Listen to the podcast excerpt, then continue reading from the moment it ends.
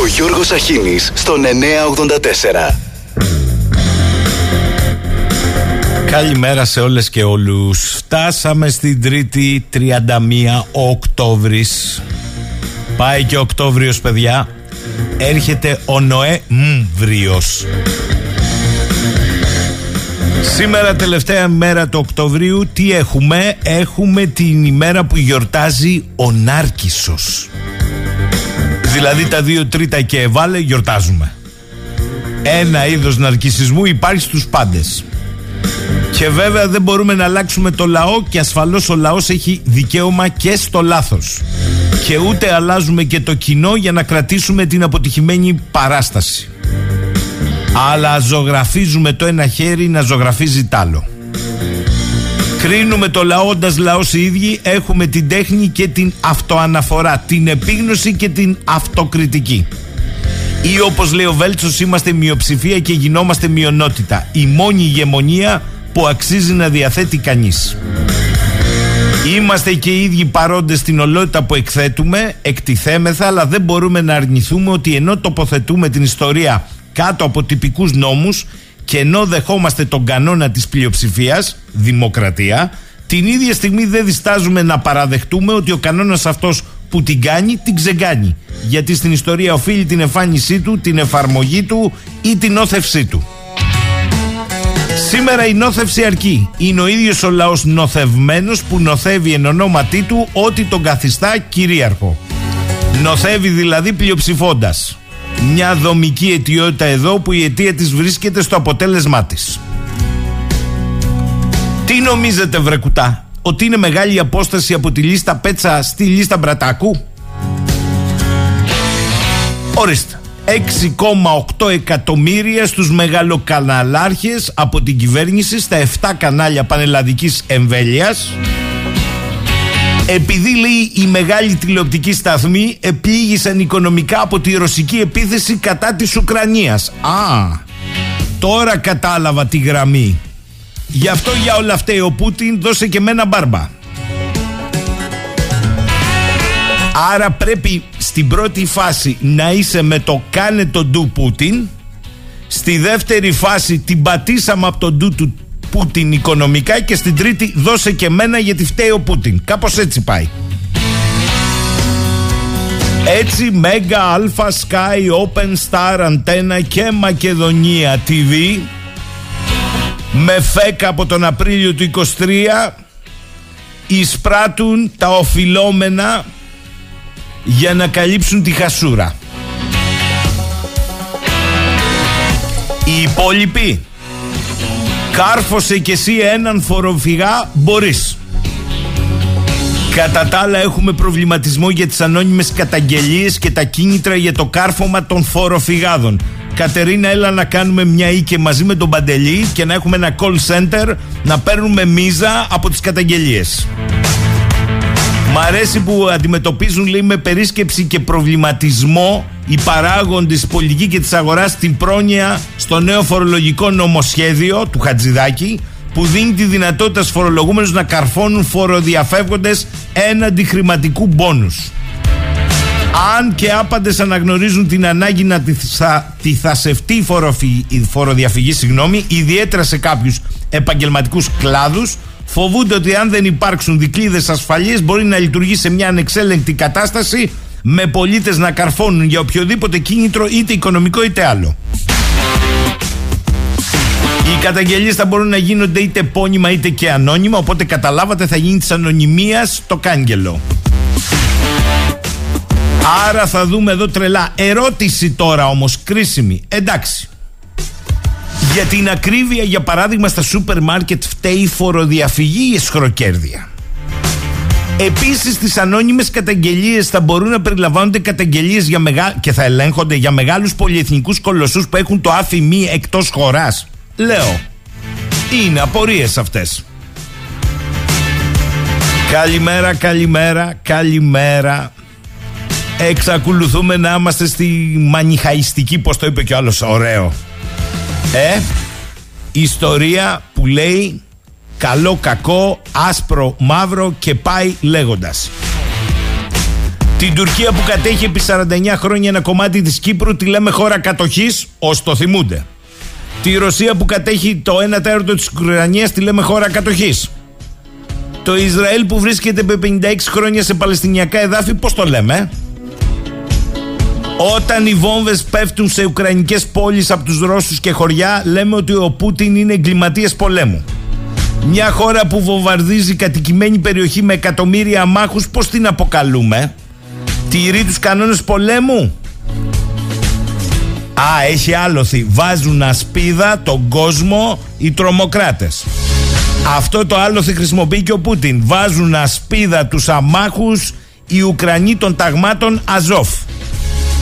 Πώς το λέγει ο παππούς της ιστορίας, λίγο ψευταράκος, ε, λέγαν οι άλλοι.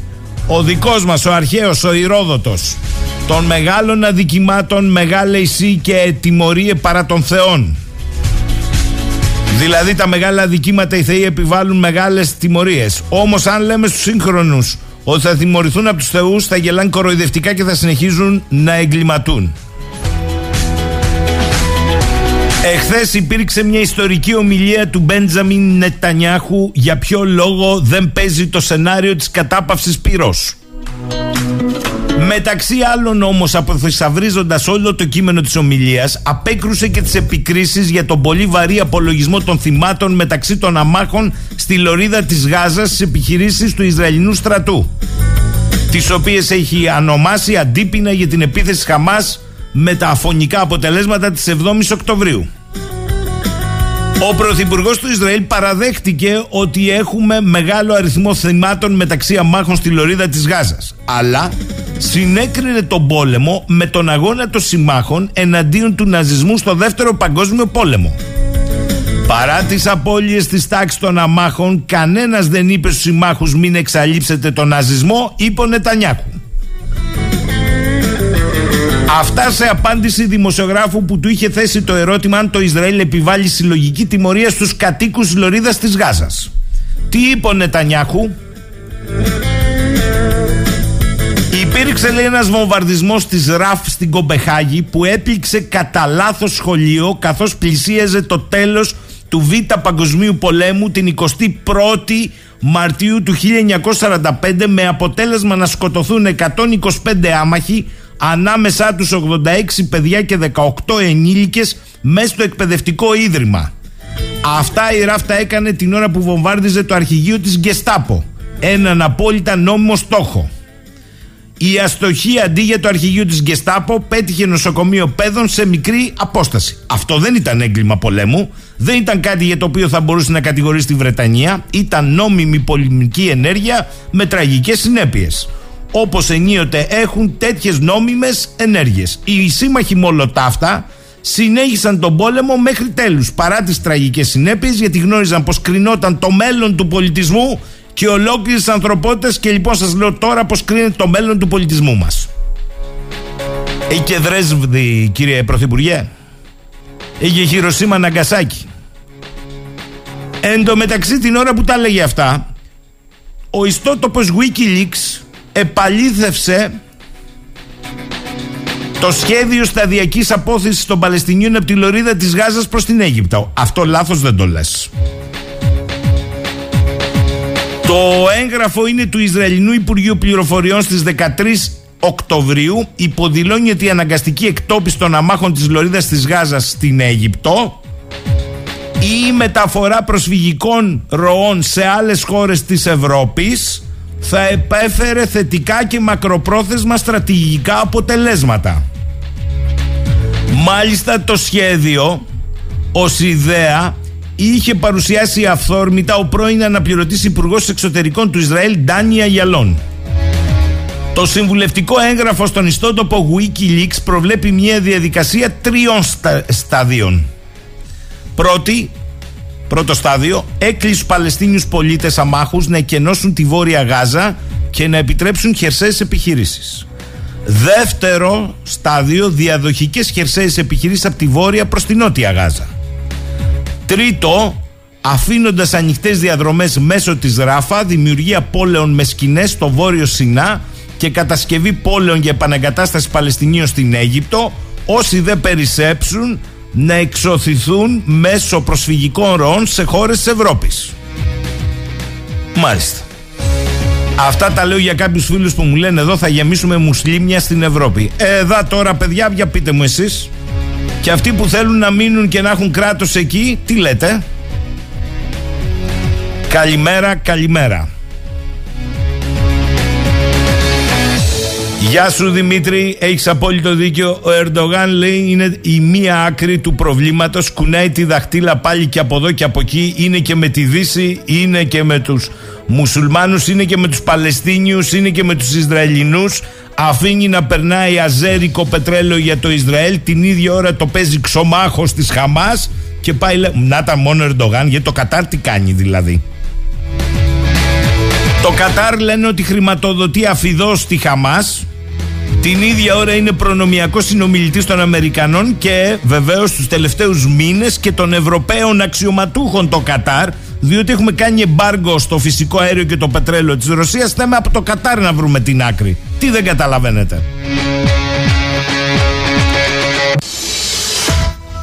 Ο χθεσινός εχθρός είναι φίλος. Δεν είναι θέμα λοιπόν πώς θα ονοματίσεις οργανώσεις τρομοκρατικές, περισσότερο ή λιγότερο. Ο χθεσινός τρομοκράτης είναι συνδιαμορφωτής του ελεύθερου κόσμου σήμερα. Θέλετε παράδειγμα; Η κυρία Φόντερ Λάιεν κάλεσε παρακαλώ πολύ τη Σερβία να αποδεχτεί την ανεξαρτησία του Κωσόβου και να συνδιαλλαγεί με την κυβέρνησή του που είναι ουτσεκάδες οι οποίοι ουτσεκάδες στο παρελθόν ήταν τρομοκρατική οργάνωση μετά γίνανε καθεστώς και τώρα όποιοι δεν κατέθεσαν τα όπλα είναι κομμάτι τρομοκρατικό. Πια σταυγό και κούρευτο. Θέλετε άλλο παράδειγμα; Οι Ταλιμπάν αρχικώς ήταν φίλοι και σύμμαχοι για να πέσει το σοβιετικό μπλοκ που είχε καταλάβει το Αφγανιστάν. Μετά γίναν οχτροί και τώρα έχουμε συνομιλίες. Να σταματήσω εδώ ένα από κι άλλα. Ο Νίκος λέει καλημέρα. Έχει το δικαίωμα στο λάθος ο λαός, αλλά δικαίωμα στο μόνιμο λάθος πάβει να είναι δικαίωμα. Γίνεται ανομαλία. Ο Σπύρος καλημέρα 6,8 εκατομμύρια για Ουκρανία στα κανάλια 4,2 για το Παλαιστινιακό 1,2 για πυρκαγιές σε Ρόδο Εύρο 3,7 για Θεσσαλία πλημμύρες αυτά τα εκατομμύρια για καναλάρχες ποια η διαφορά που δημοσιεύονται στη Διάβια Απάτη, ποιος τα ερευνά 20.000 20, 20, ευρώ στους κοινοπαραγωγούς για ζημιέ από το εμπάργκο στη Ρωσία. Θα ήθελα να δώσουν άλλα. Δεν το δέχτηκε η διάβια. 20 εκατομμύρια. Καλημέρα. Όπως, όπως είπε κάποιος το μόνο που αλλάζει στην Ελλάδα είναι η ώρα, λέει ο Βαγγέλης.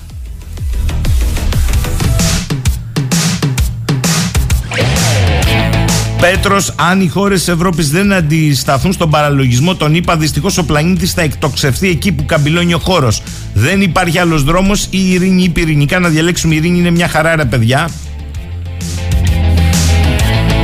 Πασιφιστής. Λεωνίδας, καλημέρα. Να κάνουμε και μια στάζη να γίνουμε Ευρωπαϊκή Ανατολική Γερμανία. Καλημέρα. Όλοι οι ρουφιάνικοι δοσύλλογοι με κουκούλα ή απόδειξη, ηλεκτρονικά το έχει γράψει, πρέπει και να αμείβονται όταν καρφώνουν κάποιον. Ο δοσυλλογισμός και το ρουφιανιλίκι είναι αναπόσπαστα μέρη της ελληνικής παιδείας. Γιώργος, οι Παλαιστίνοι λαός υποκατηχεί μέσα σε ένα κρηματόριο τη Γάζα είναι υποχρεωμένοι να κάνουν διαχείριση τιμού και να κάθονται και ακίνητοι ώστε να τους πετυχαίνουν οι βομβαρδισμοί με την πρώτη. Αλλιώς θα τους ρίξουμε να παλ οι δυτικοί αν τρέχουν. Εντάξει. Αυτό είναι η μία ανάγνωση. Καλημέρα από έδεσα, Γιώργο λέει Δήμητρα. Ο παραλογισμός των ημερών μας είναι φαινόμενο μόνο της δικής μας εποχής. Άρα έχει ελπίδα κανείς. Υπάρχουν ακόμη τόσα λεφτά και χαρίζονται στη στήριξη κυβέρνησης και πάλι καλημέρα σε όλους.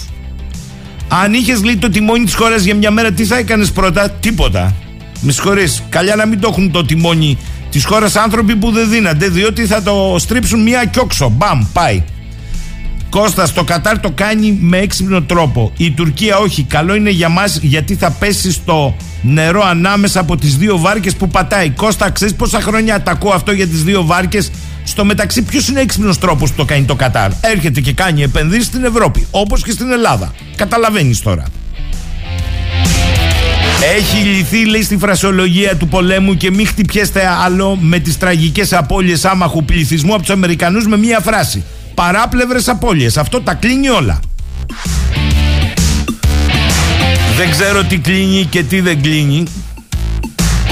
Αυτό που ξέρω εγώ είναι ότι δεν υπάρχει αυτή τη στιγμή η ελάσσονα, δεν θα πει κανείς κάτι άλλο, η ελάσσονα λογική τεσσάρων-πέντε μεγάλων ισχυρών παικτών να αντιληφθούν ότι αν βγει από την Περόνη στην, στην ευρύτερη περιοχή η κατάσταση δεν μαζεύεται όσο και αν όλοι πιστεύουν ότι θα είναι ελεγχόμενο.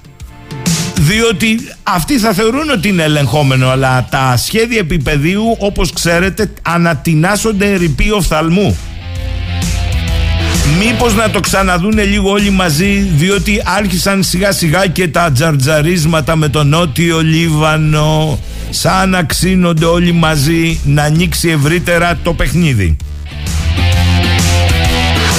Αν το βράδυ είστε ήσυχοι, ιδίως εδώ στην Κρήτη, εκεί που είστε χαλαροί, στον καναπέ, στο κρεβάτι, δεν ξέρω πού αλλού, κλείνοντας τα μάτια μετά τις 12.30, αν ακούσετε ήχους στον ουρανό, δεν είναι τίποτα. Είναι οι εφοδιοπομπές του πολέμου. Διότι κάθε παίκτη, δεν ξέρω κανέναν, αρχίζει και βάζει τα πιονάκια του, στρατιωτικά ε, αγήματα και δυνάμεις στην περιοχή, την ευρύτερη περιοχή που λέγεται Ανατολική Μεσόγειος.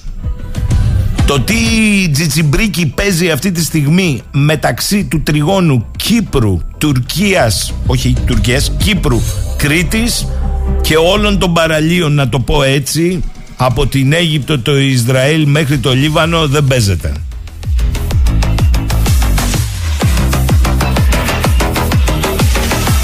Ναι, ναι, καλημέρα Δημητράκη, καλημέρα. Το είπα χθες για τη Ζουράφα, όπως το έγραψε η κύρα Αδάμ. Σήμερα μαθαίνω ότι και στην Τουρκία υπήρχαν αντίστοιχα δημοσιεύματα.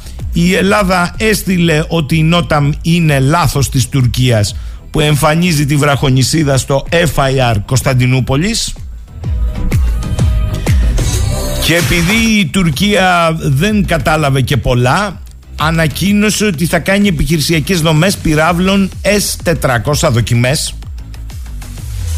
Η κυριαρχία είναι δεδομένη ανακοίνωση Ελλάδα και μετά από αυτό με διεθνή ανακοίνωση με αριθμό Α7847 κάθετος 23 η Άγκυρα τόνισε ότι η περιοχή ασκήσεων είναι περιοχή που έχει αποκλειστικά κυριαρχικά δικαιώματα δικά της. Μάλιστα. Συνεχίζω. Να σας θυμίσω δεν είναι η πρώτη φορά, ε. Από το 16 γίνεται αυτή η ιστορία. Καλημέρα Κωστή, καλημέρα. Καλημέρα ο Αργύρης λέει το πάρτι των Άριστον καλά κρατεί, φάε σαν πολίτη.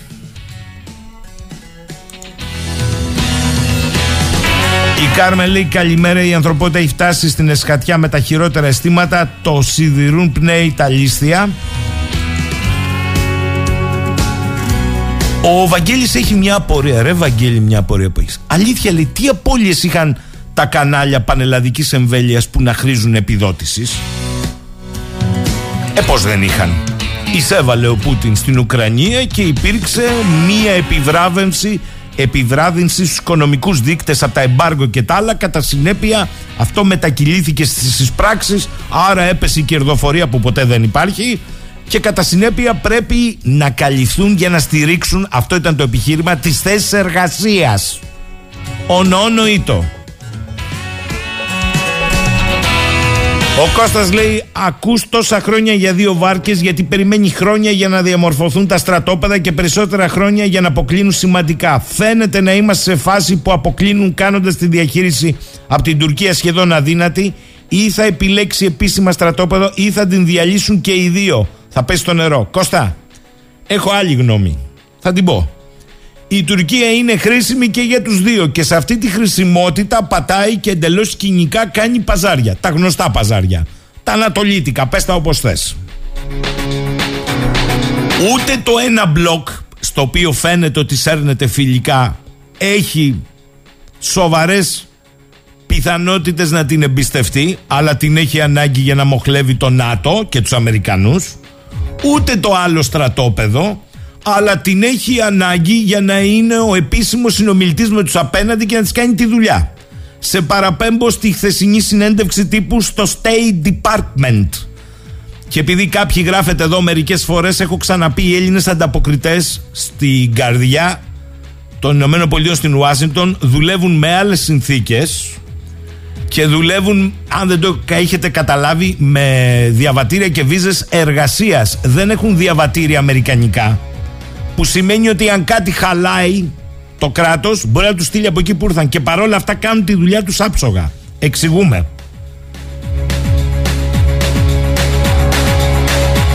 Στη χθεσινή λοιπόν συνέντευξη τύπου στο State Department, ο καλός ε, φίλος ανταποκριτής Μιχάλης Ιγναντίους στρίμωξε τον εκπρόσωπο. Για πες μας για την Τουρκία, τον Ερντογάν και τα όσα λέει για τη Χαμάς. Ανετού βγάλε κουβέντα. Κατα... Καταδίκασε τη Χαμάς. Ναι, αλίμονο. Για τον Ερντογάν σιγά μη στάξει ουρά του Γαϊδάρου. Η φίλη σύμμαχος Τουρκία είναι ένα σοβαρός παράγοντας στα πλαίσια του ΝΑΤΟ. Κατάλαβες Κώστα; Εδώ είμαστε πάλι και μέσα σε όλα αυτά βεβαίως σκηνή κορδόνι έχετε ε, οικονομική κρίση, ακρίβεια, ενεργειακή κρίση, πλάς. Πάτε στην Αντίλια σε καμιά εβδομάδα που θα έχει κορυφωθεί η σύγκρουση, θα καταλάβετε.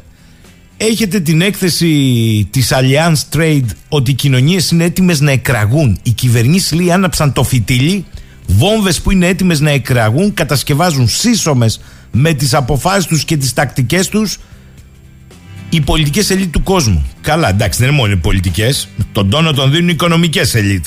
Μην τρελαθούμε και με την Allianz. Αλλά τέλος πάντων, η αλήθεια είναι ότι έχει βάλει πολλά ζητήματα από το ρίσκο της τεχνητής νοημοσύνης, την επισητιστική κρίση, τις διαδρομές του χρήματος, την ενεργειακή κρίση, την κρίση που επιτείνεται μετά την κρίση με τον πόλεμο στην Ουκρανία στη Μέση Ανατολή και πάει λέγοντας. Να σας το πω εντάχει. Τα πράγματα είναι οριακά οι κοινωνίες να κάνουν τον μπραφ.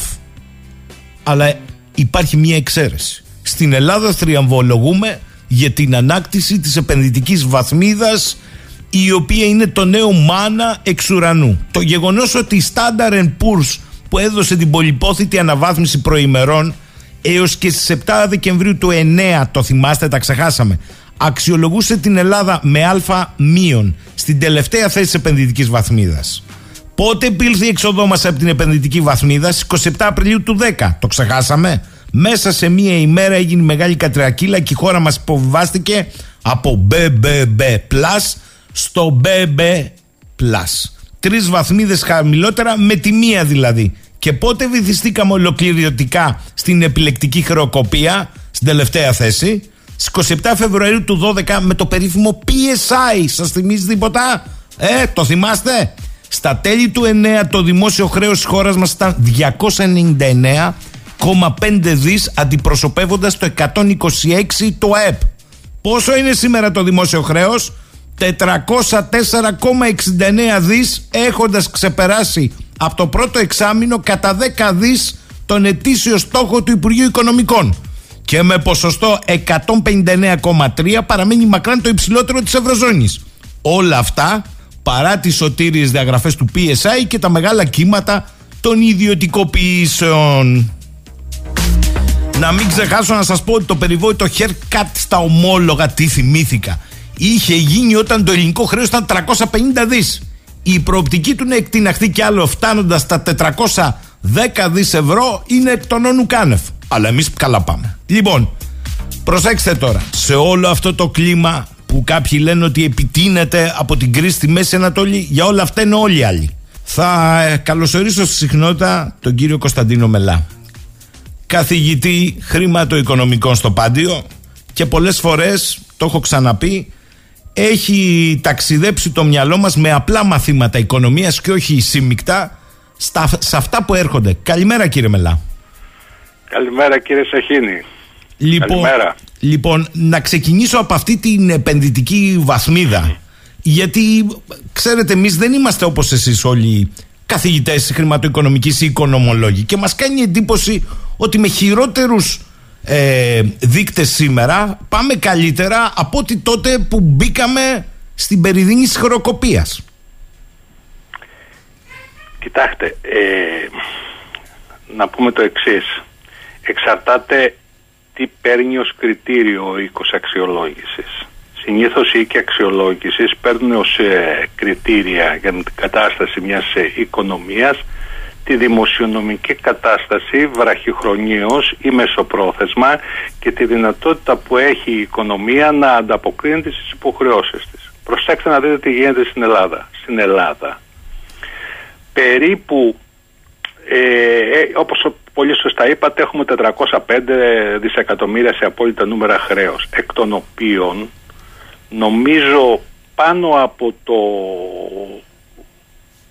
το 50% κατέχουν οι οίκοι οι, οι δανειστές μας ας το πούμε έτσι το ESM και το ο οργανισμός ε, ε, χρέος, του ευρωπαϊκού χρέους διαχείρισης αυτός ε, και ε, ένα μεγάλο κομμάτι από τα ομόλογά μας ε, κατέχει περίπου 40 δισεκατομμύρια κατέχει η Ευρωπαϊκή Κεντρική Τράπεζα. Επομένως ε, το χρέος το οποίο διαπραγματεύεται αυτή τη στιγμή στην ελεύθερη αγορά είναι πάρα πολύ μικρό. Νομίζω είναι γύρω στα 50-50 δισεκατομμύρια ομόλογα. Τι σημαίνει αυτό; Σημαίνει ότι με τις ρυθμίσεις που έχουν γίνει από το 18 η Ελλάδα αυτή τη στιγμή μέχρι το 32 έχει ε, πολύ χαμηλό κόστος ε, ε, διαχείρισης του δημοσίου χρέους περίπου στο 1,54% σε σχέση με τους άλλες ε, χώρες. Αυτό τι σημαίνει. Σημαίνει απλά ότι οι οίκοι θεωρούν ότι η Ελλάδα από τη στιγμή που βγάζει δημοσιονομικά πλεονάσματα σύμφωνα με το πρόγραμμα εξυπηρετεί το χρέος άρα δεν υπάρχει πρόβλημα μέχρι το 32. Όμως ε, ένας συνεπής αναλυτής θα έλεγε ότι τι θα γίνει μετά το 32 εάν φτάσουμε στο 32 διότι πράγματι όπως πολύ σωστά είπατε το χρέος σήμερα έχει φτάσει στα 405 δισεκατομμύρια σε απόλυτα νούμερα γύρω στο 160% του ΑΕΠ. Μειώθηκε λόγω της αύξησης του ΑΕΠ λόγω του πληθωρισμού. Ε, όπως λέμε στην οικονομία το χρέος ε, αποπληθωρίζεται και μειώνεται με αυτόν τον τρόπο. Δεν μειώνεται σε απόλυτα νούμερα μειώνεται ως λόγος. Ε, επομένως η αξιολόγηση των οίκων σε αυτή τη στιγμή ε, γίνεται με βάση αυτά τα πολύ συγκεκριμένα κριτήρια. Το πώς δημιουργείται το δημοσιονομικό πλεόνασμα. Εάν το δημοσιονομικό πλεόνασμα γίνεται εις βάρος της εργασίας, εις βάρος της αγοραστικής δύναμης των εργαζομένων, εις βάρος του κοινωνικού κράτους. Ε, διάβαζα τελευταία το τι γίνεται στα, στα νοσοκομεία της Κρήτης συγκεκριμένα. Oh, είναι, ο μεγάλος πιλότος είναι... διάλυσης της δημόσιας υγείας στα νοσοκομεία. Διάλυση της δημόσιας υγείας, γενικότερα το κοινωνικό κράτος και πάει λέγοντας. Άρα υπάρχει μια ολόκληρη συζήτηση πώς επιτυγχάνεται αυτό το δημοσιονομική, η δημοσιονομική προσαρμογή, την οποία οι οίκοι δεν τους ενδιαφέρει, μάλλον την επιδιώκουν να γίνεται έτσι με αυτόν τον τρόπο. Επομένως ε, σήμερα βρισκόμαστε σε μια κατάσταση κατά την οποία δεν βλέπουμε μπροστά μας γιατί το 32 δεν είναι πολύ μακριά ε, κύριε Σαχίνη. Ε, τι θα γίνει μετά το 32 δηλαδή μετά το 32 όταν δεν θα έχουμε αυτά τα μικρά επιτόκια που έχουμε σήμερα ε, πώς θα μπορέσει μια οικονομία να παράγει εκείνα τα πλεονάσματα για να μπορέσει να ανταποκριθεί στις υποχρεώσεις της όταν μια σειρά από δείκτες μακροοικονομικούς μας δείχνουν ότι δεν έχει επιτευχθεί κανένας, απολύτως κανένας από τους στόχους που είχαν θέσει τα ίδια τα μνημόνια. Να σας πω ένα απλό παράδειγμα. Ο βασικός στόχος ε, των μνημονίων ε, και των κυβερνήσεων που τα υπηρέτησαν ήταν να αλλάξουν τη διάστρωση του ΑΕΠ. Δηλαδή η κατανάλωση στην Ελλάδα λέγανε όλοι ήταν πάρα πολύ υψηλή, 70%. Άρα λοιπόν σε σχέση με το 55% που ήταν μέσος όρος Ευρωπαϊκής Ένωσης. Άρα ο στόχος ήταν να μειωθεί αυτή η κατανάλωση. Και στη θέση τους και στη θέση της κατανάλωσης της, του μειωμένου ποσοστού της κατανάλωσης να το πάρουν οι επενδύσεις οι οποίες είχαν μειωθεί δραστικά όλη αυτή την περίοδο των, των ε, μνημονίων. Τι βλέπουμε μετά από 12 χρόνια, 13 χρόνια. Βλέπουμε ότι η κατανάλωση εξακολουθεί να είναι στο 70%, οι επενδύσεις να έχουν ανέβει λίγο, αλλά όχι εις βάρος της κατανάλωσης, αλλά εις βάρος του ελλείμματος του εξωτερικού ισοζυγίου. Επομένως για να μην πάω τώρα σε τεχνικά θέματα. Δεύτερον, αυτό που είπαμε για το δημόσιο, το δημόσιο χρέος. Τρίτον, η παραγωγικότητα της ελληνικής οικονομίας και η ανταγωνιστικότητα η διαρθρωτική. Αυτά τα οποία λέγανε, καλύτερη απονομή της δικαιοσύνης, ε, καλύτερος δημόσιος τομέας, αποτελεσματικότητα, περιφερειακή διοίκηση, όλα αυτά είναι λόγια.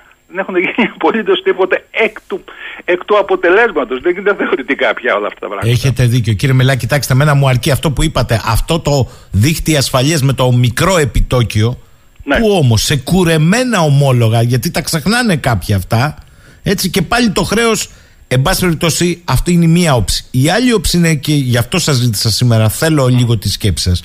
Με αφορμή μία ακόμη έκθεση ενός ναι. μεγάλου χρηματοασφαλιστικού οργανισμού κτλ. Ναι, να πούμε γι' αυτό. Ναι. ναι. το οποίο θα πει κάποιος, καλώς τους κι ας άργησαν. Χαίρομαι πολύ οι κοινωνίες ε, είναι έτοιμες να ανοίξουν το καπάκι. Και μάλιστα το ερωτηματικό είναι σε ποια κατεύθυνση θα τα ανοίξουν. Τη ζούγκλας. Η κατεύθυνση, κοιτάξτε, αυτό το οποίο λέει η Allianz ε, και το οποίο απορρέει ε, και γενικότερα από όλα τα στοιχεία, παραδείγματο χάρη το, το ΑΕΠ, το, το, το παγκόσμιο ΑΕΠ, βρίσκεται στο χαμηλότερο σημείο από ό,τι βρίσκεται τα τελευταία 20 χρόνια. Το ίδιο ο, ο ρυθμός του διεθνούς εμπορίου στο χαμηλότερο επίπεδο από αυτό που βρίσκεται στα 20 τελευταία χρόνια κατά μέσον όρο.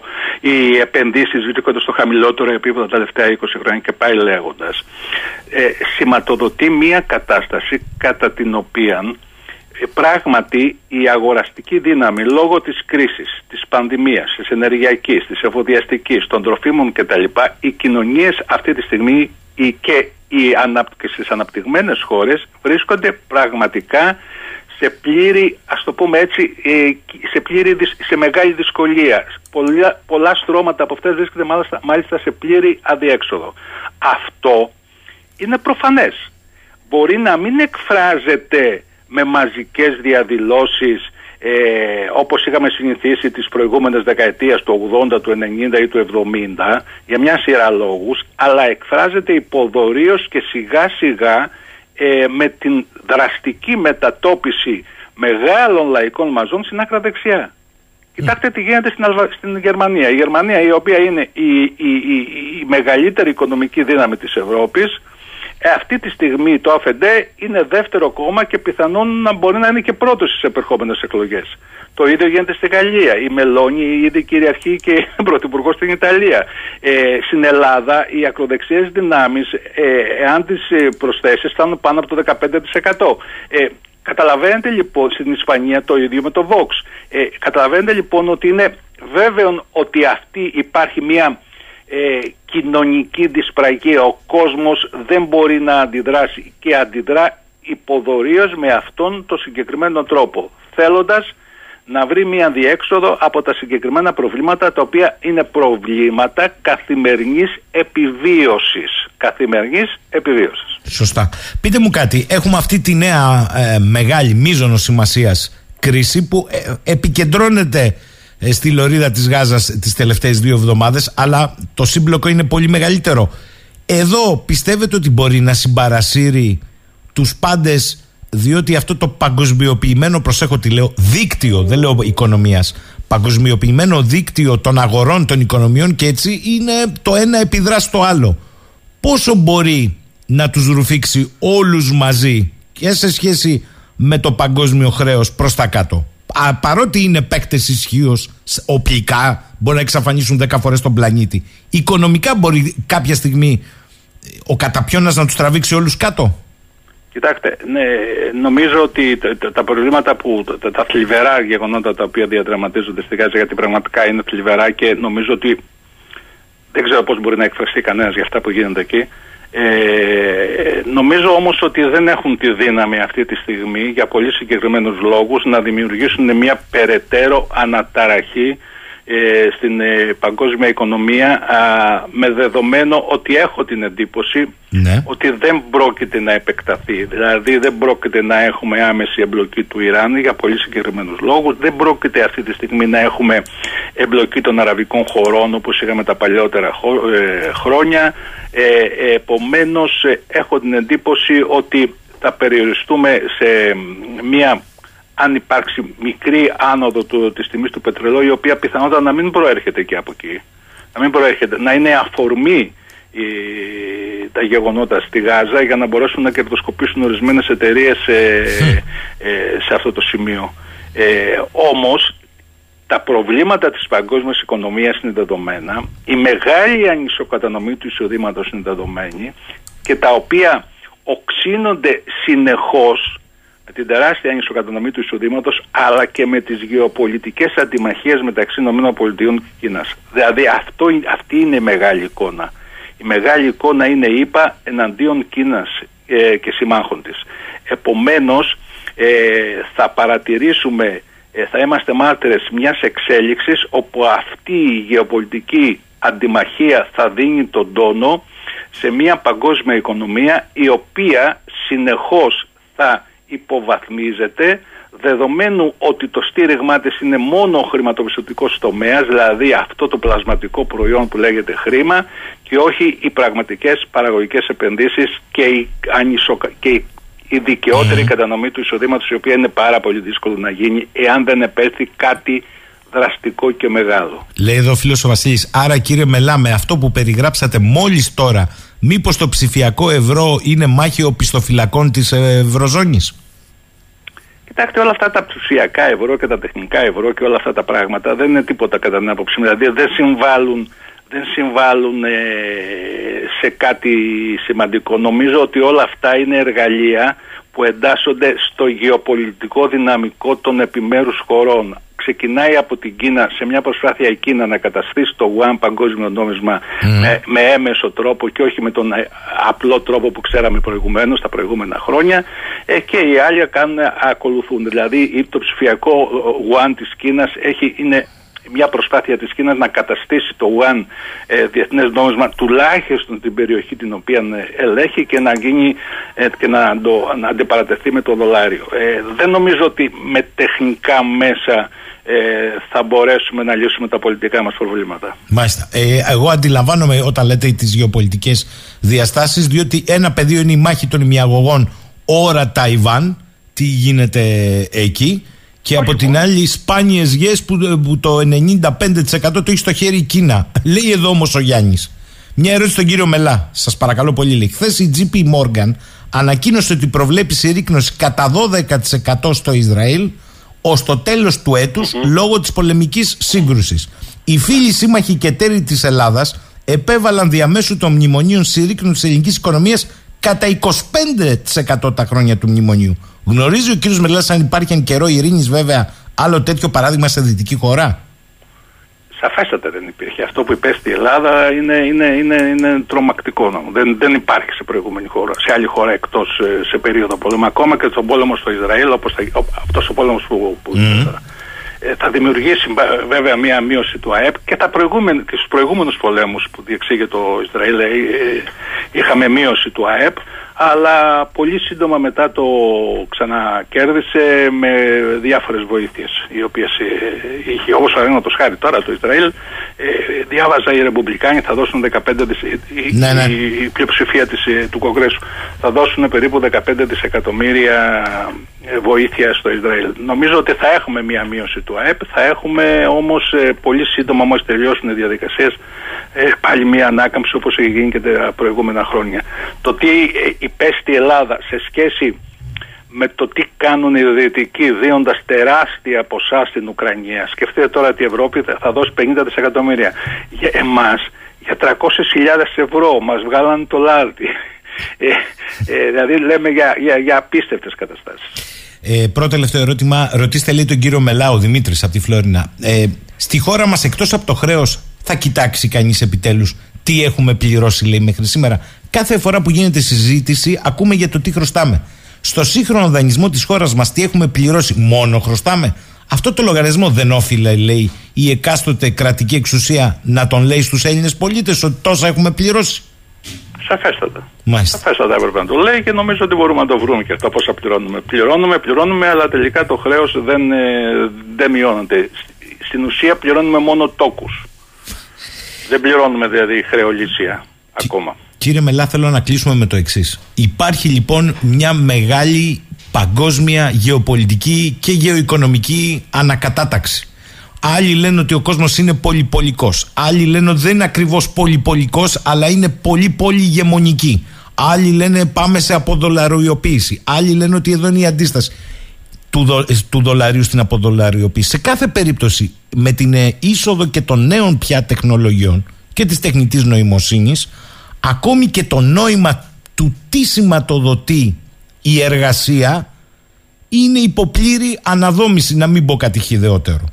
Πού οδηγούμαστε; Ε, οδηγούμαστε σε αυτό που λέμε, που καταρχάς είμαστε σε μια περίοδο όπου το άτομο είναι ένα κατακαιρματισμένο άτομο, δεν έχει δηλαδή από πού να πιαστεί, δεν μπορεί να κάνει αναφορά σε κάτι, είτε κοινωνικό είτε φυσικό και τέτοιο. Με την ε, τεχνική νοημοσύνη νομίζω ότι πάμε να δημιουργήσουμε ένα νέο είδος ε, ανθρώπου καταρχάς, ανθρώπου καταρχάς, ήδη διαμορφώνεται ο νέος άνθρωπος μέσα από τα μέσα μαζικής ε, τα κοινωνικά δίκτυα. Ε, ε, ο άνθρωπος αλλά, έχει αλλάξει.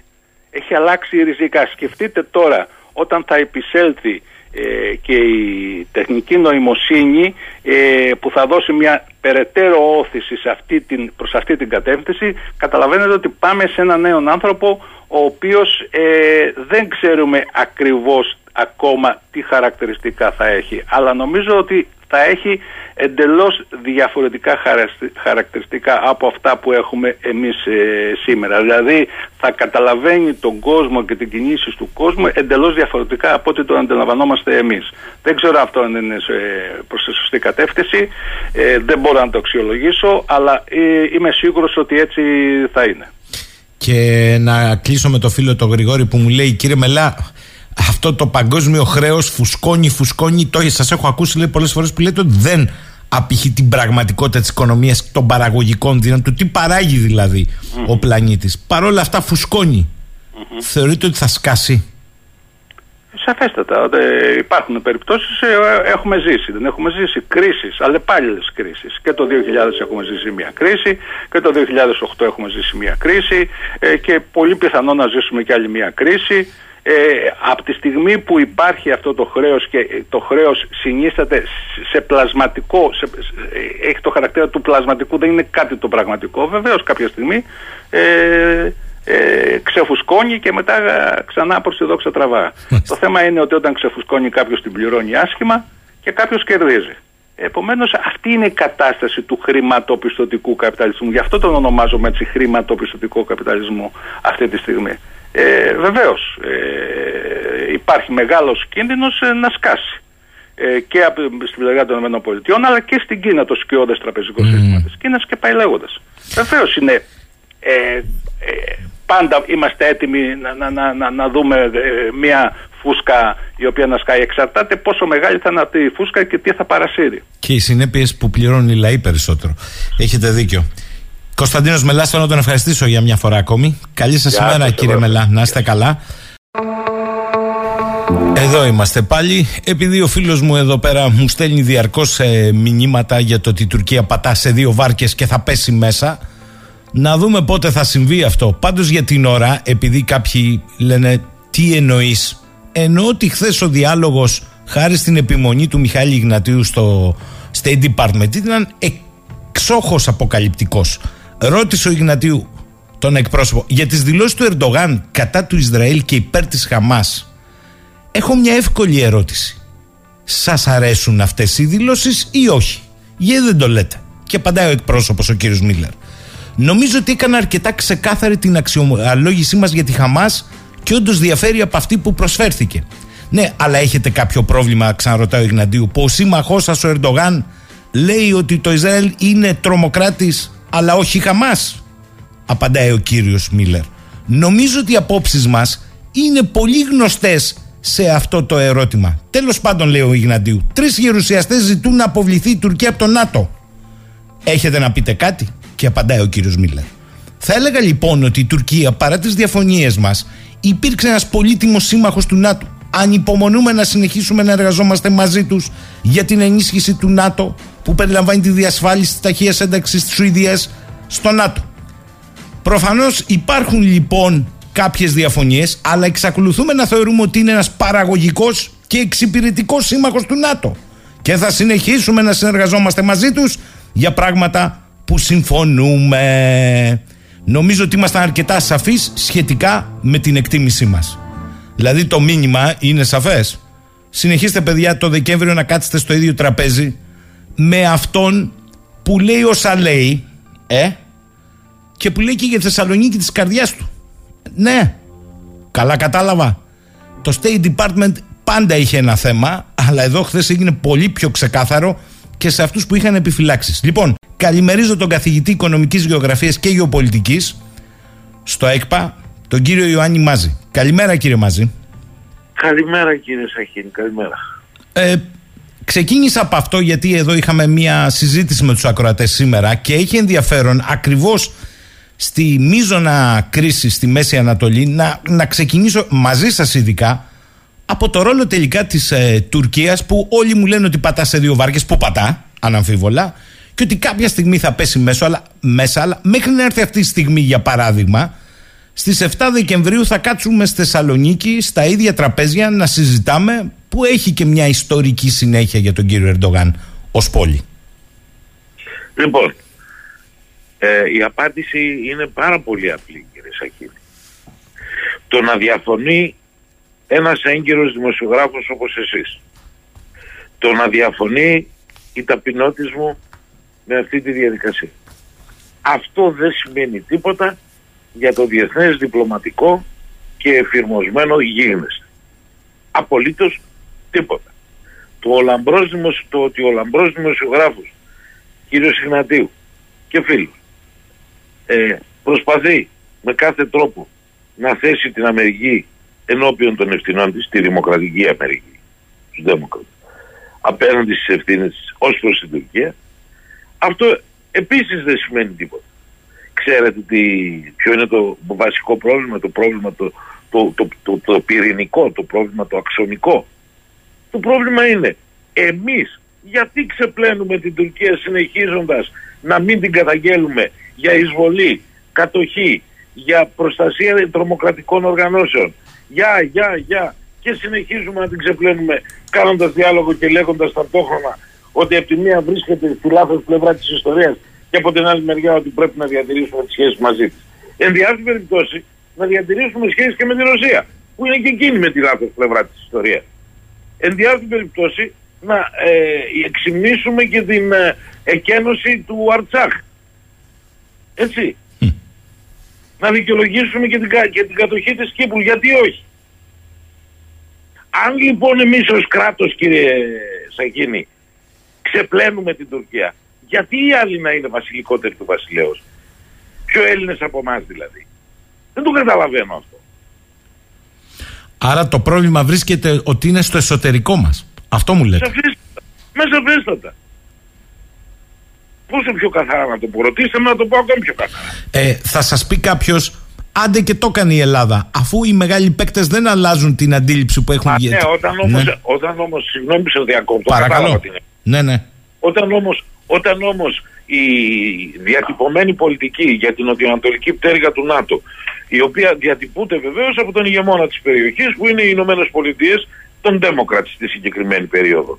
Λοιπόν, είναι να συνομιλήσουμε με την Τουρκία και να συνομιλήσουμε με την Τουρκία στη βάση παραχωρήσεων τις οποίες ομολογήσαμε πριν ακόμη ξεκινήσει αυτός ο διάλογος και εμείς την υιοθετούμε αυτή την πολιτική, την καλλιεργούμε και την προωθούμε τότε γιατί οι Ηνωμένες Πολιτείες να καθίσουν να ξανασκεφτούν την πολιτική τους απέναντι στην Ελλάδα. Όταν όμως βρούνε μια Ελλάδα η οποία λέει ξέρετε κάτι θέλετε διάλογο βεβαιότατα εμείς μαζί σας εμείς είμαστε μέλη του ΝΑΤΟ εμείς δεν στηρίζουμε τρομοκρατικές οργανώσεις εμείς καταγγέλουμε και επιβάλλουμε κυρώσεις στους ανθρώπους οι οποίοι εισβάλλουν στα κράτη τα οποία εισβάλλουν. Όλα αυτά τα κάνουμε. Το 2% του προϋπολογισμού μας το δίνουμε στα αμερικάνικα όπλα. Όλα τα κάνουμε πασά. Έλα τώρα όμως και εσύ να δεις και τα δικά μας τα δίκαια. Αλλιώς εμείς δεν συνεχίζουμε αυτό το διάλογο. Και αν τους το πεις αυτό πιστικά και τους πεις ότι στην Κύπρο είναι πρόβλημα εισβολής και κατοχής και ότι δεν μπορούμε να συνεχίζουμε να στηρίζουμε μια τέτοια πολιτική ε, διαλόγου από το κράτο Μοντανά και διπλωματικά κεκτημένα και άλλες ανοησίες και άλλες φεδρότητες τις οποίες λέμε κατά καιρούς Αθήνα και Λευκοσία και πάντα με την ενθάρρυνση όπως λέμε στη διπλωματική γλώσσα της Αθήνας έτσι. Όταν λοιπόν τα κάνουμε αυτά τότε γιατί οι Αμερικανοί να κάτσουν να σκεφτούν ρε κάτσε να δούμε τι γίνεται με αυτούς. Μήπως πρέπει να αρχίσουμε να τους σεβόμαστε περισσότερο. Μήπως πρέπει να αρχίσουμε να πιέζουμε και την τουρκική πλευρά να συμπεριφερθεί αξιοπρεπώς σαν μέλος του ΝΑΤΟ σαν σύμμαχος του ΝΑΤΟ Λέει ο Νίκος από το Λονδίνο, καλημέρα στον εκλεκτό κύριο Μάζη. Ποια η πιθανότητα, λέει κύριε Μάζη, στο τέλος να την πατήσει η φτωχή πλην τίμη Ελλάς, κρίνοντας από την ιστορία και τον Σπάικμαν και Μακίντερ, δεν είναι πολύ πιθανό. Αγαπητέ μου Νίκο, είναι πάρα πολύ πιθανό. Με αυτή την οτροπία η οποία μας διέπει, είναι πάρα πολύ πιθανό.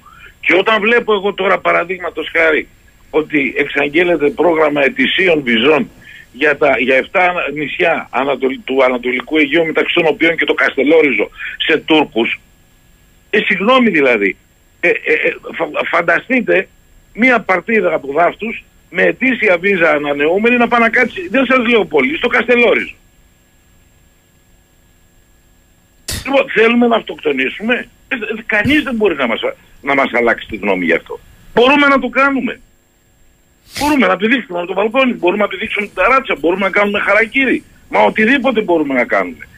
Δεν μπορούμε όμως να ζητάμε ευθύνες από τους ξένους. Νομίζω ότι αυτό που είπατε με τις βίζες είναι το πιο χαρακτηριστικό και ε, ε, για την αγορά κινήτων εννοείται και έχετε δίκιο. Είναι μέσα και το Καστελόριζο. Ε, λέει εδώ ο φίλος ο Κώστας από το Παρίσι, καλημέρα στον κύριο Μάζη. Άρα, κατά τη γνώμη του, ανεξάρτητα από το τι κάνουν οι μεγάλοι παίκτες ισχύως, θα πρέπει να γίνει το ανώτατο Διυπουργικό Συμβούλιο στις 7 Δεκεμβρίου στη Θεσσαλονίκη ή είναι αυτοχειρία; Δεν θα ε, κάνει σοου μέσα στη Θεσσαλονίκη ακόμη και για τη μειονότητα στη Θράκη ο Ερντογάν; Την οποία θεωρεί μέλος της Οθωμανικής Αυτοκρατορίας. Ναι, ναι, βεβαίως. Σωστά. εγώ σωστά. το ερώτημα του φίλου σας. Του φίλου μας, μάλλον. Λοιπόν, η απάντηση είναι μονολεκτική. Όχι. Δεν πρέπει να γίνει. Αλλά από, γι' αυτό σας λέω, από την, όλη αυτή την πολιτική την ε, περιέλαβα στο πρώτο μέρος της απάντησης. Να σας συντριγκάρω, να σας συντριγκάρω και σας διακόπτω εγώ. Όσοι λένε όχι. Δεν χρειάζεται είμαι τρικαρισμένο στο δύο χρόνια. Το, το έχετε ακούσει το τελευταίο. Όσοι λένε όχι, εμφορούνται από ακροδεξιές αντιλήψεις που θέλουν να αποφύγουν το διάλογο και μάλιστα μία διαδικασία να πέσει και η ένταση μεταξύ Ελλάδας και Τουρκίας. Αυτή είναι η τελευταία αφήγηση. Ωραία. Ε, αυτή ήταν πάντοτε η αφήγηση. Και ξέρετε κάτι, αυτού του είδους τις αφηγήσεις πρέπει να τις κάνουν εν υπογράφος, ούτως ώστε να μπορεί και ο δεχόμενος αυτού του είδους την κριτική να αμυνθεί συμφώνως στον νόμο. Ένα το κρατούμενο. Από εκεί και ύστερα, αν θέλουν επιστημονική συζήτηση, εδώ ξα το Θεό έχω γράψει 25 βιβλία και 162 διεθνείς δημοσιεύσεις. Δεν συζητώ για τις ομιλίες μου, ούτε για τι εμφανίσει μου στα μέσα. Mm. Αν θέλουν επιστημονικό διάλογο, η ιστοσελίδα μου είναι στη διάθεσή τους, η πανεπιστημιακή ιστοσελίδα, να μπουν να τις κατεβάσουν και να τις διαβάσουν.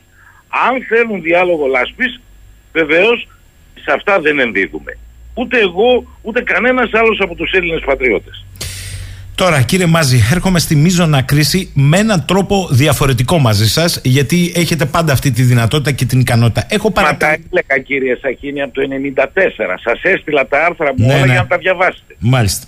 Αλήθεια είναι. Ανεβάστε στην ιστοσελίδα σας, σας παρακαλώ. Ευχαρίστως. Θέλω λοιπόν να σας ρωτήσω το εξής και δράτω από κάτι που έχετε εντοπίσει με ιδιαίτερη προσοχή. Ποιο είναι αυτό; Μιας και είναι, το ξέρετε, ένα από τα ζητήματα που συζητήθηκε στην πατρίδα μας χρόνια, ασχέτως αν δεν γίνει τίποτα, με την αποκλειστική οικονομική ζώνη, την ΑΟΣ. Έχετε πει ότι προφανώς η λύση πέρα και έξω από Χαμάς, Τζιχάντ και τα λοιπά θα έπρεπε να είναι πολιτική. Εάν μιλάμε, λέτε, για ένα ισχυρό κράτος των Παλαιστίνιων, το καταλαβαίνω. Αν μιλάμε για ένα αδύναμο ή για ένα δικητήριο που θα ελέγχεται από Τουρκία ή Κατάρ, τότε μπαίνει στην εξίσωση και η ιστορία της ΑΟΣ της Γάζας. Θέλετε λίγο αυτό γράφω. να το εξηγήσετε. Αυτό, αυτό γράφω και αυτό λέω. Διότι φανταστείτε, εάν υπάρχει ένα ισχυρό Παλαιστινιακό κράτος, ισχυρό τι εννοώ, οικονομικά ισχυρό το οποίο μπορεί να ανταποκριθεί στα απαιτήματα των πολιτών του. ε, και το οποίο όμως να μην ε, κανοναρχείται από τρομοκρατικές ε, και εξτρεμιστικές απόψεις του τύπου όλοι οι Εβραίοι στη θάλασσα και κανένας Εβραίος στη γη της Παλαιστίνης γιατί προσέξτε εμείς συζητάμε όλοι οι σόφρονες ε, δημοκρατικοί πολίτες της Ευρώπης λέμε είμαστε υπέρ της λύσης των δύο κρατών αυτό το λέω και το γράφω έχοντας μάλιστα μεταφράσει το βιβλίο του Ντέρσοβιτς του μεγάλου αυτού ακαδημαϊκού νομικού του Χάρβαρντ ε, των ανθρωπίνων δικαιωμάτων έτσι, ο οποίος είναι υπέρ της λύσεως των δύο κρατών αν και Αμερικάνο-Εβραίος. Λοιπόν, στηρίζει τη λύση των δύο κρατών. Ε, δεν έχουμε όμως ξεκαθαρίσει κάτι το οποίο ο Ντέσοβιτς το λέει στο βιβλίο του. Το βιβλίο του λέγεται The Case for Israel στα αγγλικά, η συνηγορία υπέρ του Ισραήλ στα ελληνικά, Άλαν Ντέρσοβιτς εκδόσεις λιμών. Να πάτε να το προμηθευτείτε για να δείτε την αλήθεια. Εκείνο όμως το οποίο λέμε εμείς οι δημοκρατικοί και σόφρονες πολίτες στη Δύση που είμαστε συμφιλειωμένοι με τη βεσφαλιανή άποψη της υπάρξεως ε, κράτους για τους λαούς λέμε δύο κράτη. Πάρα πολύ ωραία. Για ρωτήστε όμως αυτές τις οργανώσεις και ρωτήστε και το Ιράν και ρωτήστε και την Τουρκία. Θέλει τους Εβραίους εκεί; Όχι. Θέλει να εξαφανιστεί και ο τελευταίος Εβραίος από τη γη του Ισραήλ η οποία λεγόταν πριν Ιουδαία και Σαμάρια και οι Ρωμαίοι επειδή είχαν συνεχώς εξεγέρσεις από τον, από, τον, από τον Ιουδαϊκό πληθυσμό της περιοχής στην Ιουδαία και στη Σαμάρια ονόμασαν την περιοχή Φιλιστίν, Παλαιστίνη για να αποσυνδέσουν την ιδιότητα του Εβραίου με τα εδάφη της περιοχής. Για να, για να ξεκαθαρίσουμε κάτι, για να, πάμε, για να πάμε δηλαδή στην αρχή της ιστορίας από το 70 μετά Χριστόν την καταστροφή και του Δευτέρου Ναού συγγνώμη, ο ναός ήταν του Σολομώντος αν δεν απατώμε. Και εξ όσων γνωρίζω ο Σολομών ήταν Εβραίος. Έτσι την Ιερουσαλήμ εξ όσων γνωρίζω χτίσανε οι Εβραίοι. Όπως και το ναό.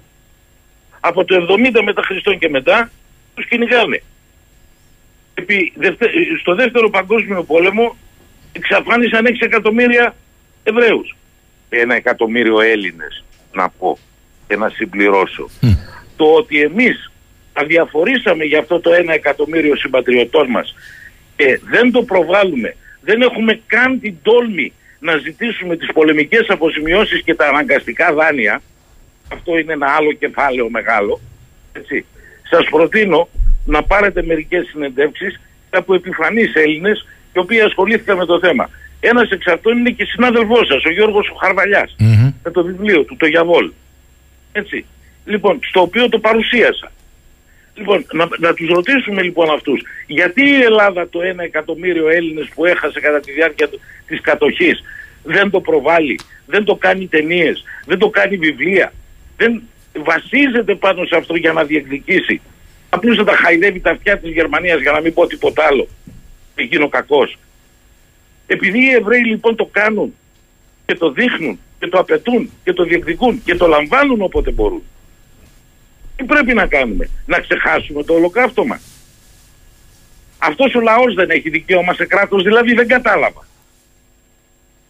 Δεν έχει δικαίωμα σε ένα κράτος που έχει ιστορικές ρίζες. Δεν το κατάλαβα. Ασφαλώς και έχει. Αντισ... Τρεις φορές έγιναν προσπάθειες. Αντιστοίχως θα σας ρωτήσω, δεν έχει δικαίωμα και ο, ο Παλαιστινιακός Μάλιστα. Γιατί υπάρχουν, το ξέρετε καλύτερα από εμένα, ακραίες φωνές και μέσα στο Ισραήλ που λένε κανένα κράτος Παλαιστίνης.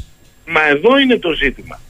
Ότι εδώ υποτίθεται ότι ο ρόλος της διεθνούς κοινότητας και ο ρόλος της Ευρώπης, καλά, ε, περί του συντομοτέρου ανεκδότου πρόκειται αυτό, αλλά και ο ρόλος της Ευρώπης είναι τι, να στηρίξουμε τη λύση των δύο κρατών και να πείσουμε με όποιον τρόπο θέλετε εντός ή εκτός εισαγωγικών να πείσουμε τους ακραίους και των δύο πλευρών έτσι, να σταματήσουν να υπονομεύουν τη διαδικασία της ειρήνης.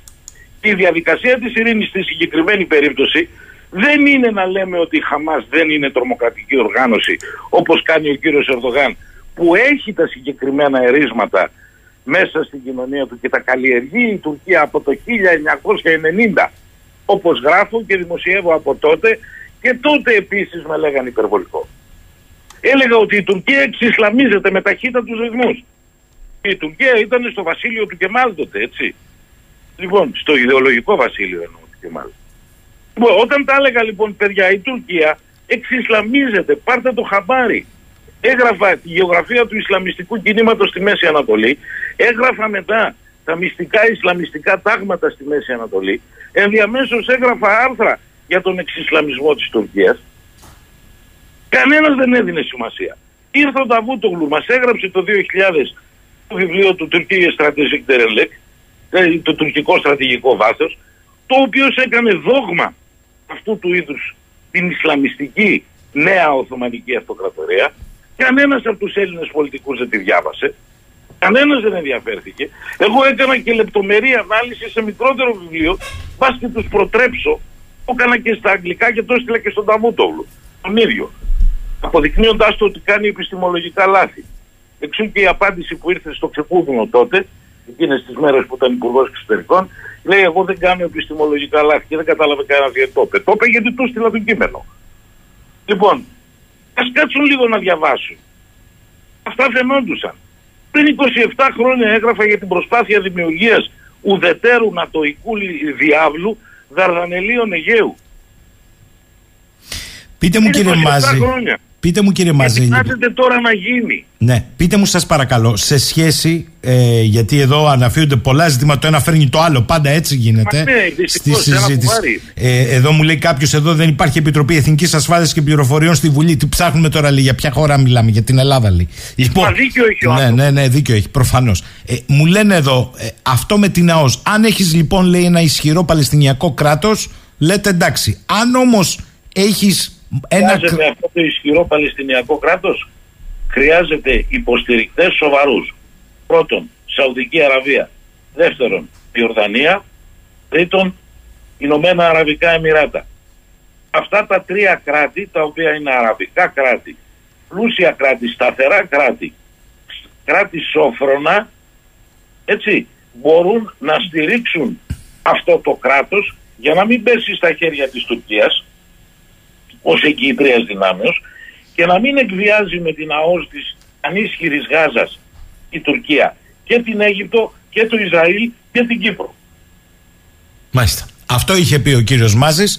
Ε, μου λέει ο φίλος ο Μιλτιάδης. Σωστή η ανάλυση για τη Χαμάς του κύριου Μάζη. Όμως από την άλλη, για ποια Χαμάς μιλάμε; Αυτή δεν ήθελε και ο Νετανιάχου με την άδειά του δεν ενισχύονταν από το Κατάρ Αυτά δεν έγραφε η Jerusalem Post ότι η στρατηγική του Νετανιάχου είναι να αποτρέψει την επιλογή των δύο κρατών μετατρέποντας τη Χαμάς στον πιο στενό του συνεργάτη ανοιχτά εχθρό συγκαλυμμένα ναι, σύμμαχο. Και εγώ, ρωτάω, και εγώ ρωτάω, ο Νετανιάχου είναι το Ισραήλ;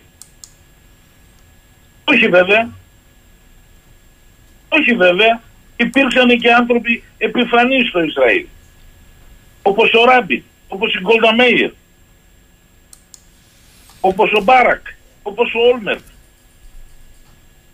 Δεν είναι ο Νετανιάχου το Ισραήλ.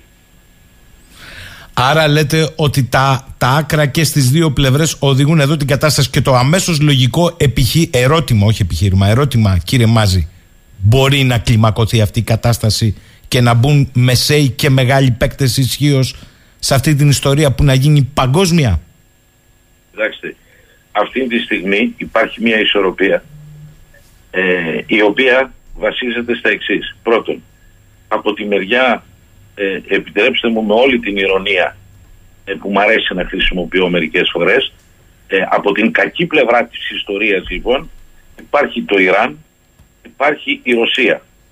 Γιατί δεν αναφέρομαι στην Τουρκία, γιατί μιλάω για σοβαρούς παίκτες. Για το Ιράν και η Ρωσία είναι σε ένα πλαίσιο διεθνούς συστήματος και, διεθνούς, και διεθνών ισορροπιών σοβαροί παίκτες.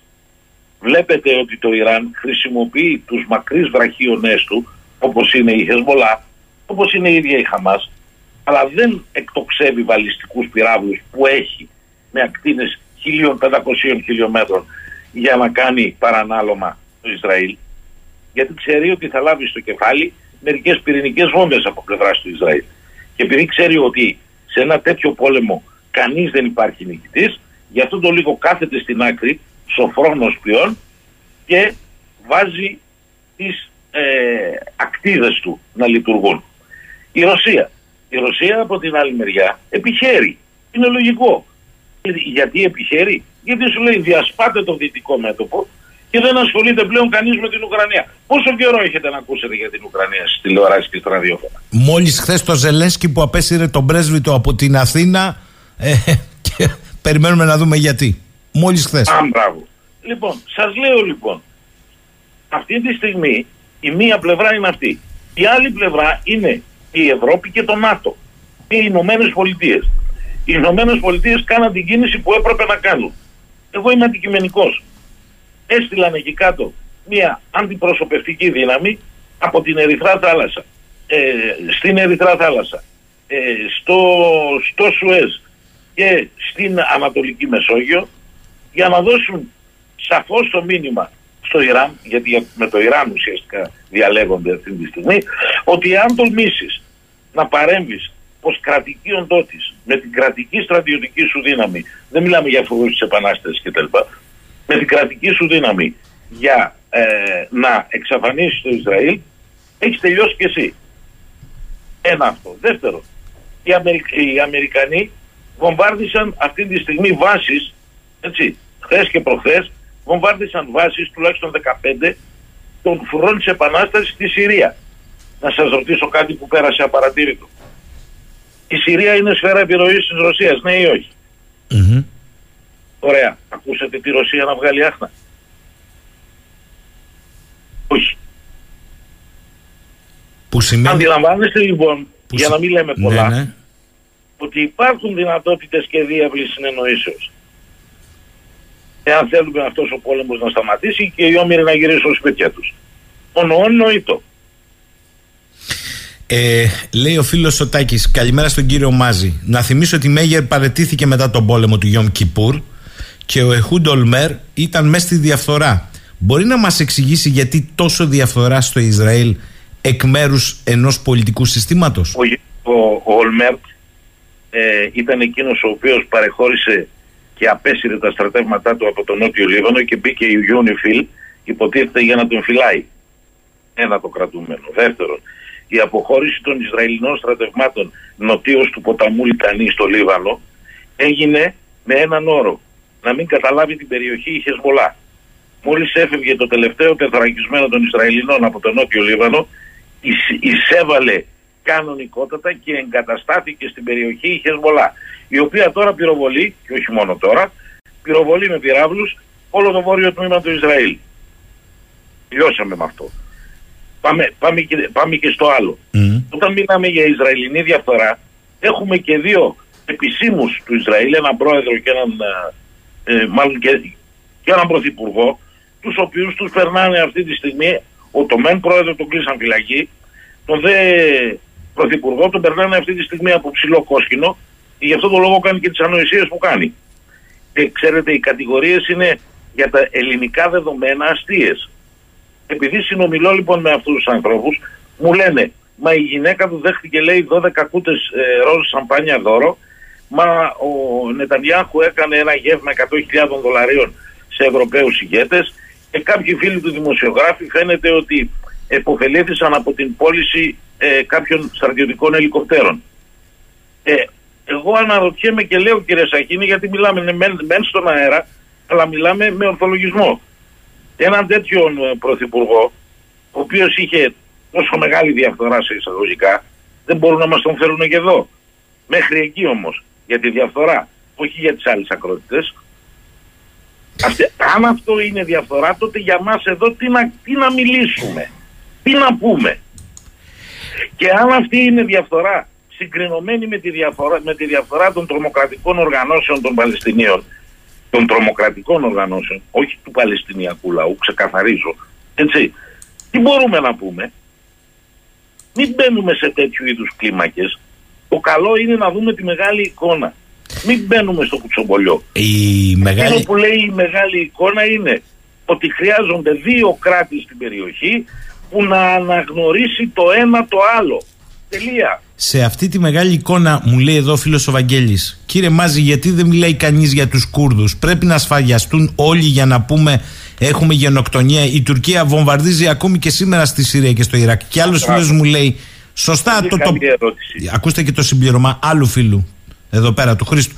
Σωστά λέει, τα λέει ο κύριος Μάζης. Μπορεί να μου δώσει όμως την εξήγηση πώς το Ισραήλ συνεταιρίζεται με τους Αζέρους, όχι μόνο στα πετρέλα, και τους Τούρκους. Από το Τσεϊχάν πήγαν τώρα, λέει, ένα εκατομμύριο βαρέλια των Αζέρων μέσω του λιμανιού της Τουρκίας στο Ισραήλ, στην Ερυθρά θάλασσα. Πώς συνεργάζονται και οι τρεις στο να εξοντώσουν τους Αρμένιους στον Αγκόρνο Καραμπάχ; Ε, αυτή ήταν η δεύτερη που ήθελα να την προσθέσω εγώ. Με πρόλαβε ο αγαπητός φίλος. Για πέστε μου σας παρακαλώ. Η διεθνής κοινότητα ομιλεί η, ε, με χρήματα του Σόρος βέβαια έτσι το, το άρθρο βγήκε. 17,9 εκατομμύρια δολάρια δόθηκαν από το Σόρος σε φιλοτρομοκρατικές ε, οργανώσεις στη Δύση ε, που στηρίζουν τη Χαμάς για να κάνουν τις διαδηλώσεις. Έτσι, διεθνή άρθρα. Στη διάθεσή σας σας σας στέλνω.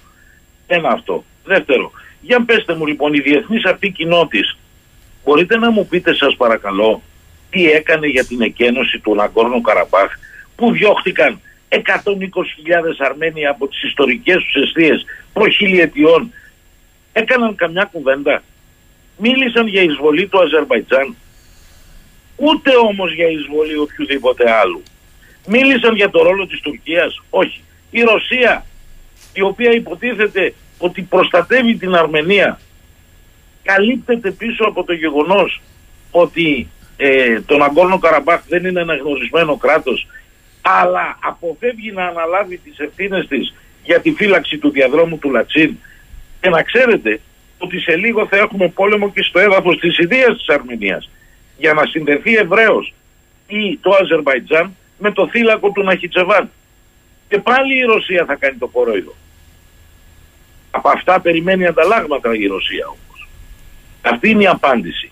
Για πέστε μου για τους Κούρδους με συγχωρείτε, εάν ένας άνθρωπος μαζί με δύο-τρεις άλλους εδώ στην Ελλάδα μιλάει για τον κουρδικό πληθυσμό, είμαι εγώ.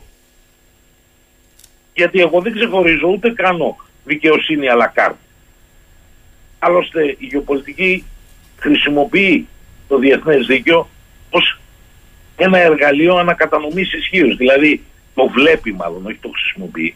Το βλέπει ότι και το διεθνές δίκαιο ουσιαστικά λειτουργεί ως εργαλείο ανακατανομής ισχύως και όχι για να αποκαταστήσει τη διεθνή δικαιοσύνη.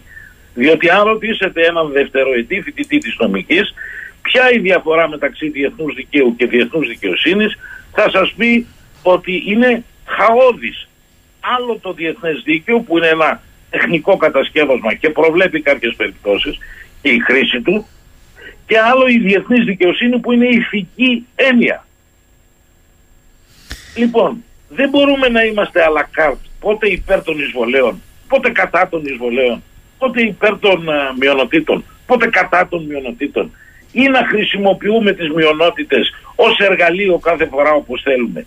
Παραδείγματος χάρη, το PGD 5 δηλαδή το κομμάτι των Κούρδων στη Συρία, το χρησιμοποιούν οι Αμερικάνοι, το χρησιμοποίησαν οι Ρώσοι, το χρησιμοποίησε ο, ο, ο για να κάνει τι, για να χτυπήσουν τον Ίσης και τον πέτυχαν και αυτή τη στιγμή τους αφήνουν πάλι ακάλυπτους. Κύριε Μάζη, επειδή πρέπει να ολοκληρώσουμε, έχετε και ανηλυμένη υποχρέωση, θέλω να πάω σε ακόμη μεγαλύτερη εικόνα.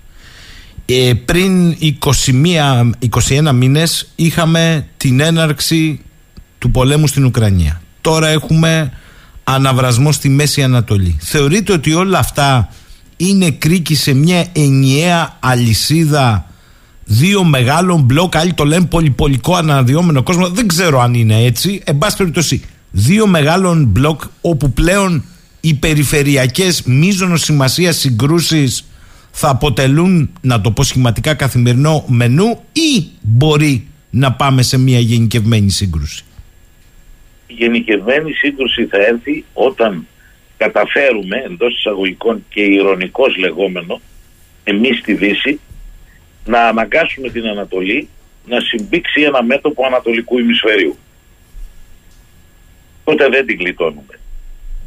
Και αν ο Κίσιγκερ με όλα τα κακά του και κάποια καλά τα οποία είναι πια η πείρα του λέει ότι όταν εγώ προσπαθούσα μαζί με τον Νίξον να χωρίσω την Κίνα από τη Ρωσία το 1972 με το Τσούεν Λάι, στην επίσκεψη που κάναμε στο Πεκίνο, εσείς λέει αυτή τη στιγμή τι κάνετε, ρίχνετε τη Ρωσία στην αγκαλιά της Κίνας. Δεν θέλω να αναφερθώ στο Μέρσάιμερ, ο οποίος είναι ο γκουρού των διεθνών σχέσεων εν ζωή, έτσι μετά τον, μετά τον Waltz, τον Γκένεφ Waltz, ο οποίος απεβίωσε, μεγάλη αυτή η δύο δάσκαλοι. Αναφέρομαι σε έναν άνθρωπο της πρακτικής πολιτικής, ο οποίος είναι και διδάκτορ βεβαίως. Λοιπόν, και έναν άνθρωπο ο οποίος, εάν μη τι άλλο, θεωρείται αρκετά πονηρός για να καταλαβαίνει τις ισορροπίες ισχύως. Ούτε ηθικός, ούτε τίποτα, δεν θα πει ηθική. Υπάρχει η ηθική του Μαρκισίου Ντεσάντ και η ηθική της Ιωάννας της Λορέντης. Και οι δύο ηθικές είναι. Σύστημα αξιών είναι η ηθική. Αυτά λοιπόν να μην τα σκεφτόμαστε. Να σκεφτόμαστε αυτό που κοιτάμε όταν κάνουμε γεωπολιτική ανάλυση. Ψυχρή και αποστηρωμένη. Όταν λοιπόν καταφέρουμε να ρίξουμε τη Ρωσία στην αγκαλιά της Κίνας και να φτιάξουμε ένα σύμπηγμα το οποίο θα περιέχει Ρωσία, Κίνα, Ιράν, Βόρεια Κορέα και όλους τους υπολείπους ανισορρόπους του Ανατολικού ημισφαιρίου, ε τότε μπράβο μας, συγχαρητήριά μας, πήραμε το φτιάρι και αρχίζουμε να σκάφουμε το λάκκο μας. Ε, μία υποσημείωση. Με βάση το ρόλο που παίζουν αυτή τη στιγμή ψυχρά κοινικά Κύπρος και Ελλάδα σε αυτή την ιστορία λέει εδώ ο φίλος ο μελέτης δεν θα έπρεπε κύριε Μάζη και αφού συζητάμε και για θαλάσσιο ανθρωπιστικό διάδρομο ε, ελληνική πρόταση δεν θα έπρεπε εδώ και τώρα να οριοθετήσουμε με την Κύπρο ΑΟΣ. Α καλά μελέτη εντάξει. Αλλά εντάξει ελάτε κύριε Μάζη ελάτε όχι, γελάω, όχι γιατί δεν έχει δίκιο ο άνθρωπος. Και εγώ γι' αυτό γελάω, όχι γιατί δεν έχει δίκιο. Απόλυτα δίκιο έχει. Αλλά σε ποιους τα λέει; Σε μένα και σε εσάς; Εμείς συμφωνούμε. Αλλού να τα πει. Και υπάρχει ένας τρόπος για να τα πει, ψήφος. Θα κλείσω με τον Νίκο από την Αθήνα. Κύριε Μάζη, θέλω να προσέξετε λίγο λέει το σκεπτικό μου. Πάντα τα προσέχει. Το τρίτο μνημόνιο υπογράφτηκε παρόλο που όλοι γνωρίζαμε πως ήταν το ίδιο τοξικό με τα προηγούμενα δύο και θα βήθιζε την Ελλάδα ακόμη περισσότερο στη χρεοκοπία αποδείχτηκε με τα 250 δις χρέος σήμερα. Παραπάνω είναι. Υπογράφτηκε όμως με τη δικαιολογία πως δεν θα αντέχαμε τις συνέπειες μιας εναλλακτικής οδού. Εγώ έχω την αίσθηση πως κάτι αντίστοιχο ισχύει και στην περίπτωση με τις σχέσεις Ελλάδας, Τουρκίας, Ηνωμένων Πολιτειών. Ποιες είναι οι συνέπειες που δεν είμαστε έτοιμοι να αντιμετωπίσουμε και πρέπει να κάτσουμε στο ίδιο τραπέζι με την Τουρκία. Ε, πρώτα πρώτα καλά κάνατε και κάνατε την παρατήρηση, όχι παραπάνω είναι. Είναι γύρω στα 350-360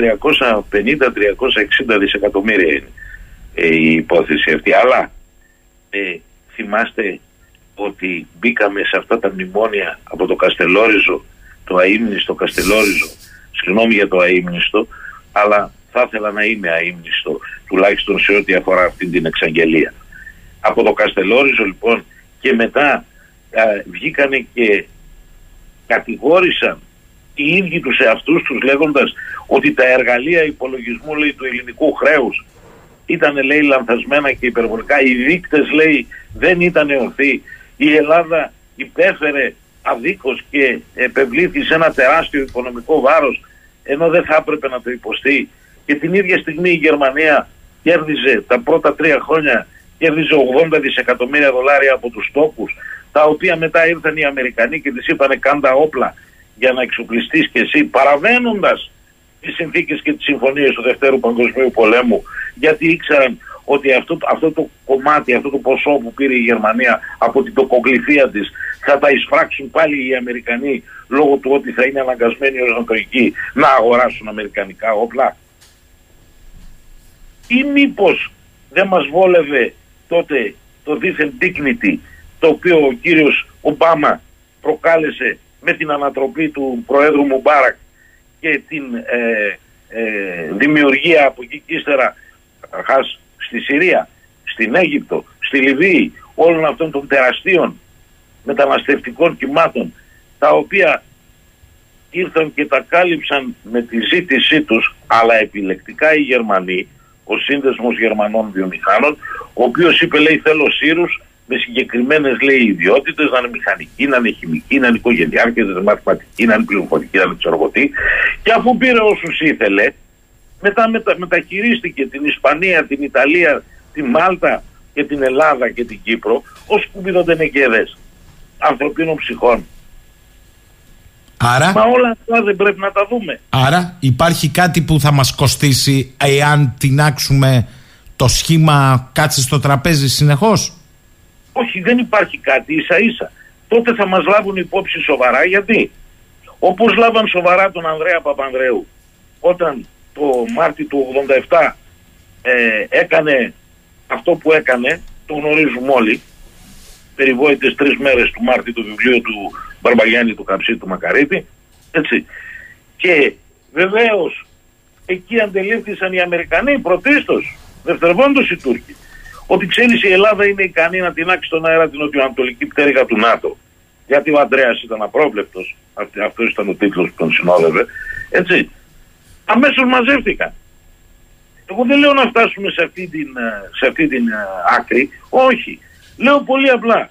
Κύριοι, είμαστε υποχρεωμένοι ως Έλληνες πολιτικοί απέναντι στο σύνταγμα μας να υπερασπίσουμε. Απέναντι στο σύνταγμα. Δεν μιλάω καν για πατριωτισμούς.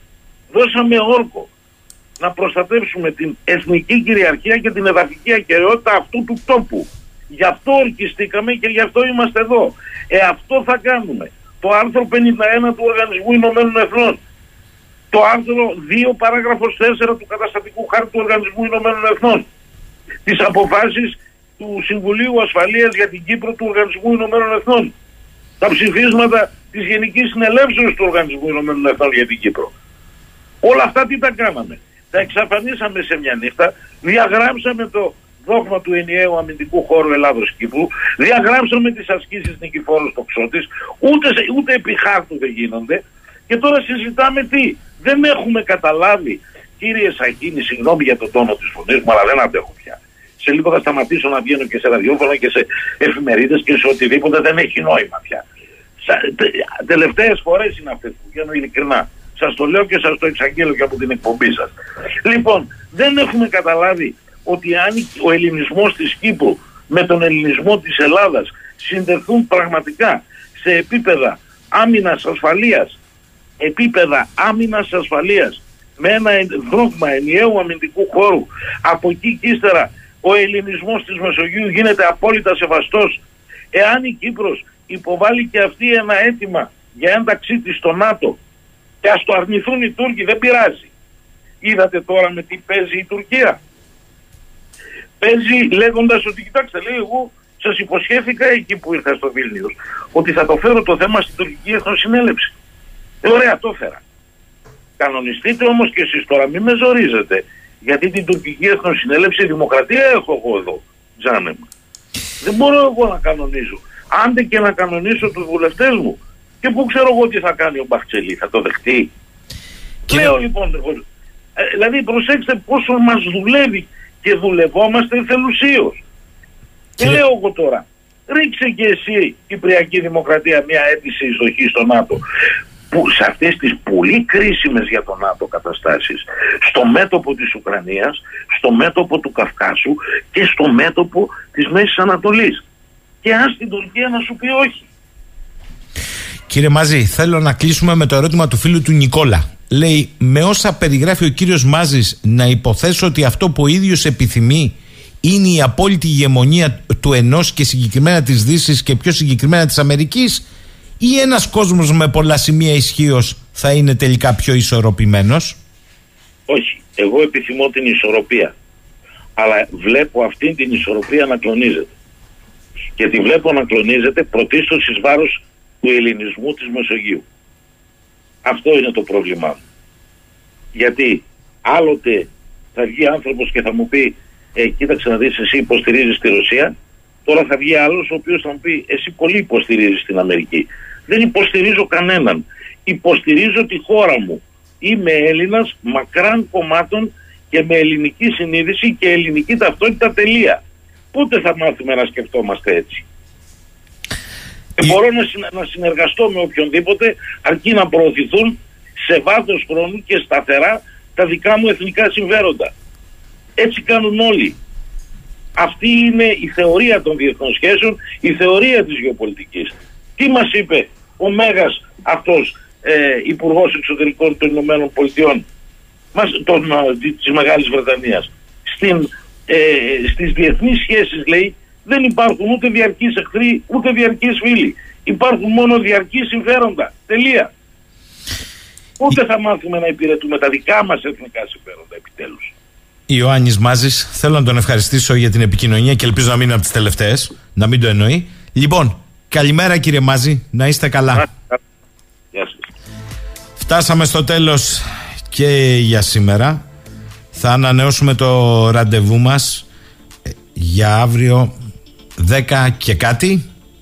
Καλημέρα σε όλους και όλες.